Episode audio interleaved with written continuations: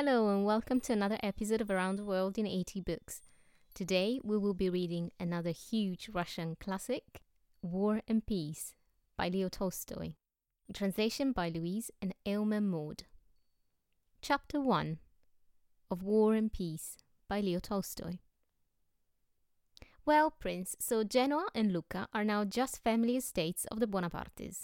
But I warn you, if you don't tell me that this means war, if you still try to defend the infamies and horrors perpetrated by that Antichrist, I really believe he is the Antichrist, I will have nothing more to do with you, and you are no longer my friend, no longer my faithful slave, as you call yourself.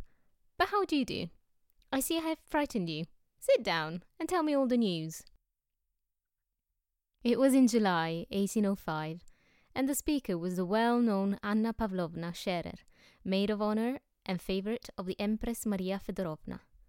With these words, she greeted Prince Vasily Kuragin, a man of high rank and importance, who was the first to arrive at her reception. Anna Pavlovna had had a cough for some days. She was, as she said, suffering from la grippe. Grippe being a new word in St. Petersburg, used only by the elite.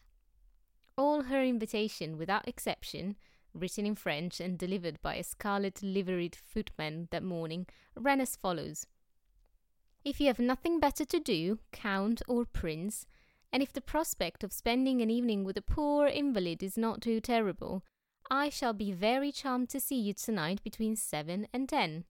Annette Scherer.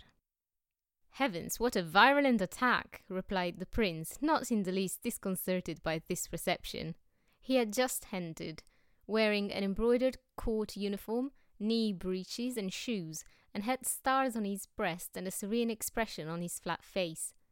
He spoke in that refined French in which our grandfathers not only spoke but thought, and with the gentle, patronizing intonation natural to a man of importance who had grown old in society and at court.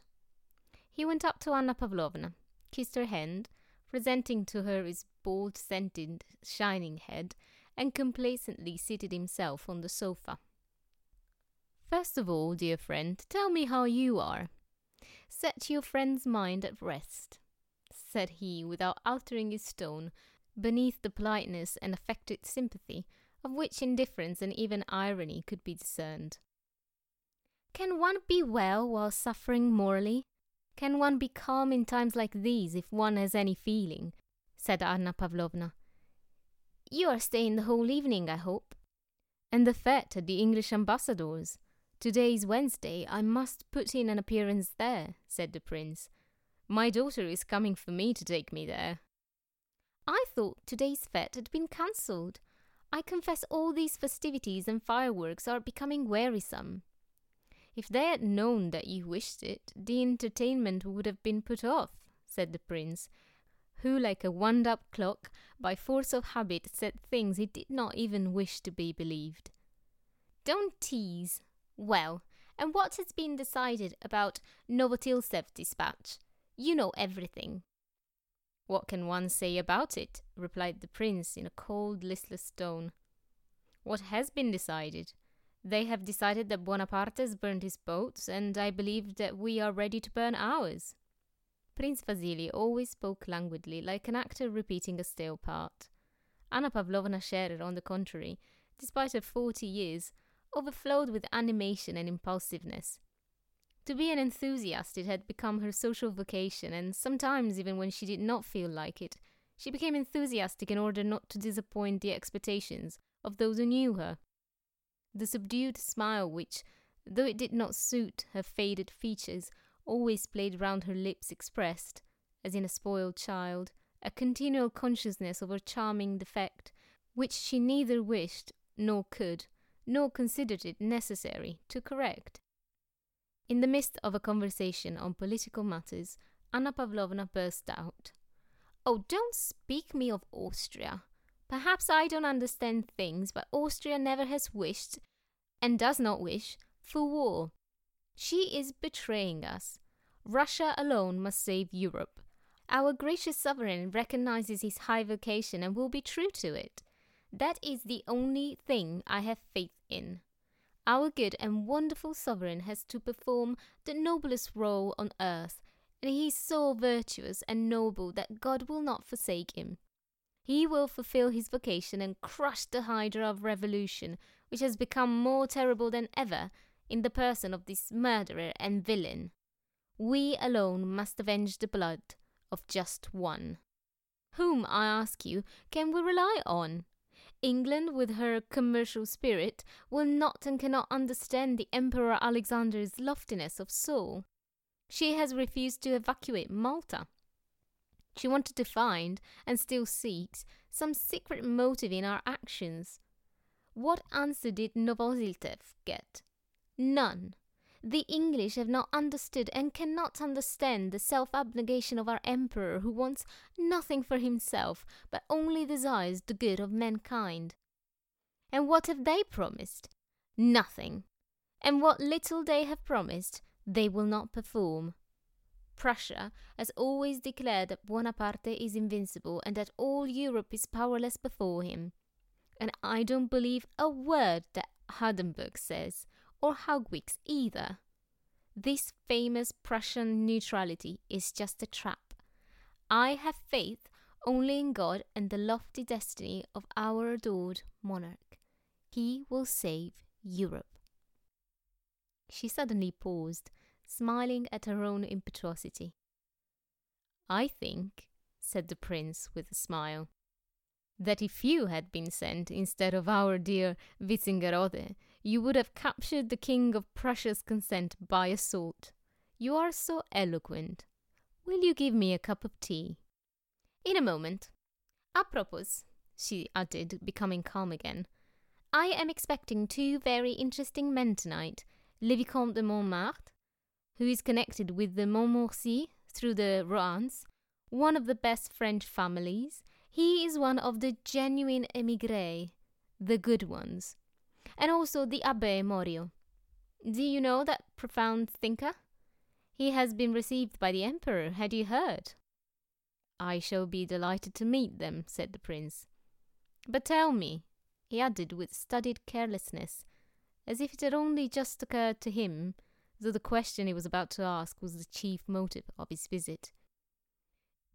Is it true that the Dowager Empress wants Baron Funke to be appointed first secretary at Vienna? The Baron, by all accounts, is a poor creature. Prince Vasily wished to obtain this post for his son, but others were trying through the Dowager Empress Maria Fedorovna to secure it for the Baron. Anna Pavlovna almost closed her eyes to indicate that neither she nor anyone else had a right to criticize what the Empress desired or was pleased with. Baron Funke has been recommended to the Dowager Empress by her sister, was all she said, in a drier, mournful tone. As she named the Empress, Anna Pavlovna's face suddenly assumed an expression of profound and sincere devotion and respect mingled with sadness and this occurred every time she mentioned her illustrious patroness. She added that Her Majesty had deigned to show Baron Funke beaucoup d'estime, and again her face clouded over with sadness. The prince was silent and looked indifferent, but with the womanly and courtier like quickness and tact habitual to her, Anna Pavlovna wished both to rebuke him for daring to speak as he had done of a man recommended to the Empress, and at the same time to console him. So she said, Now about your family. Do you know that since your daughter came out, everyone has been enraptured by her? They say she is amazingly beautiful. The prince bowed to signify his respect and gratitude. I often think, she continued after a short pause, drawing nearer to the prince and smiling amiably at him, as if to show that political and social topics were ended and the time had come for intimate conversation. I often think how unfairly sometimes the joys of life are distributed. Why has fate given you two such splendid children? I don't speak of Anatole, your youngest, I don't like him, she added in a tone admitting of no rejoinder and raising her eyebrows. Two such charming children and really you appreciate them less than anyone, and so you don't deserve to have them. And she smiled her ecstatic smile. I can't help it, said the prince. Lavater would have said I lacked the bump of paternity. Don't joke, I mean to have a serious talk with you. Do you know I am dissatisfied with your youngest son? Between ourselves, and her face assumed its melancholy expression. He was mentioned at Her Majesty's, and you were pitied. The prince answered nothing, but she looked at him significantly, awaiting a reply. He frowned. What would you have me do? he said at last. You know I did all a father could do for their education, and they have both turned out fools. Hippolyte is at least a quiet fool, but Anatole is an active one. Death is the only difference between them. He said this smiling in a way more natural and animated than usual, so that the wrinkles round his mouth very clearly revealed something unexpectedly coarse and unpleasant. And why are children born to such men as you? If you were not a father, there would be nothing I could reproach you with, said Anna Pavlovna, looking up pensively. I am your faithful slave, and to you alone I can confess that my children are the bane of my life. It is a cross I have to bear. That is how I explain it to myself. It can't be helped. He said no more, but expressed his resignation to cruel fate by a gesture. Anna Pavlovna meditated. Have you ever thought of marrying your prodigal son Anatole? she asked. They say old maids have a mania for matchmaking, and though I don't feel that weakness in myself as yet, I know a little person who is very unhappy with her father. She is a relation of yours, Princess Mary Bolkonskaya. Prince Vasily did not reply, though with the quickness of memory and perception befitting a man of the world, he indicated by a movement of the head that he was considering this information. Do you know, he said at last, evidently unable to check the sad current of his thoughts, that Anatole is costing me forty thousand roubles a year. And, he went on after a pause, what will it be in five years if he goes on like this? Presently he added, That's what we fathers have to put up with. Is this princess of yours rich? Her father is very rich and stingy. He lives in the country. He is the well known Prince Bolkonsky, who had to retire from the army under the late emperor, and was nicknamed the King of Prussia. He is very clever, but eccentric and a bore. The poor girl is very unhappy. She has a brother, I think you know him. He married Lise Meinen lately. He is an aide de camp at Kutuzov and will be here tonight. Listen, dear Annette, said the prince, suddenly taking Anna Pavlovna's hand and for some reason drawing it downwards.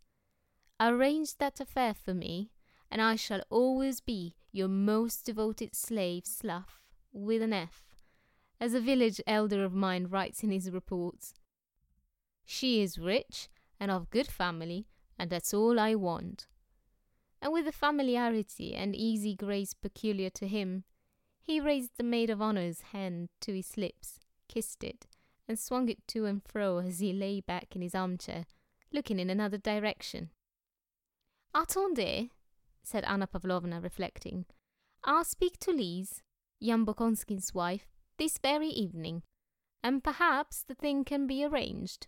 It shall be on your family's behalf that I'll start my apprenticeship as old maid. That is the end of the first chapter of War and Peace by Leo Tolstoy. As usual, большое спасибо и до свидания. Molte grazie e arrivederci.